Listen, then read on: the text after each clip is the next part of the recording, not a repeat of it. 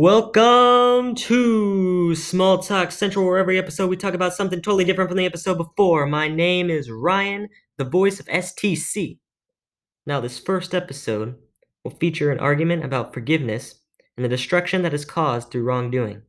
Before I begin, this episode is based on an English assignment, so if this episode isn't for you, Small Talk Central will start normal episodes next time.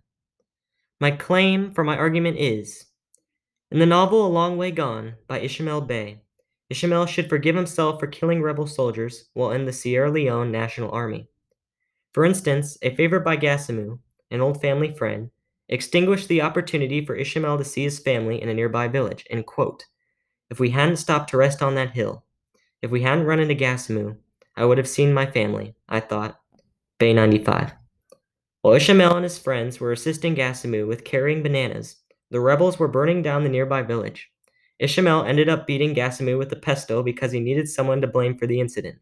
However, Ishmael should forgive himself because he had been running for months away from dangerous situations. His family would have finally provided Ishmael with comfort and security again. The loss of his family led Ishmael to find a new family in the army. Also, the absorption of drugs forced Ishmael to only be committed to battle. Quote, I took turns at the guarding posts around the village, smoking marijuana and sniffing brown brown, cocaine mixed with gunpowder, which was always spread out on the table, and of course, taking more of the white capsules as I had become addicted to them. Beah 121. Instead of enjoying leisure activities such as soccer and swimming, Ishmael is watching for rebels and taking drugs. Drugs affect different parts of the brain that are vital to decision making. The basal ganglia controls a positive form of motivation, leisure, and relaxation. The extended amygdala will introduce increased anxiety, irritability, and unease.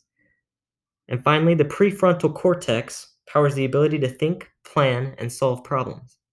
While taking these drugs, Ishmael was inspired to hunt for revenge. Ishmael was willing to eliminate whole villages full of rebels because he believed every face was responsible for the death of his family. Therefore, Ishmael should be forgiven because the drugs altered Ishmael's mental state and perception of reality so that he forgot that he was only still a teenager.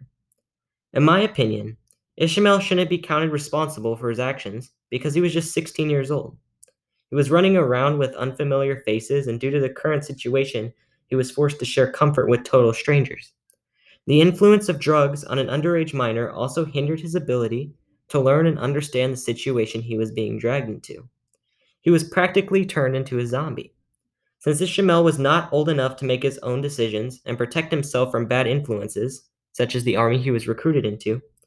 He needs to understand that he was used by others and forced to be one of the army's weapons. He sought protection in the army and did their bidding because there was nowhere to run and nowhere to run to.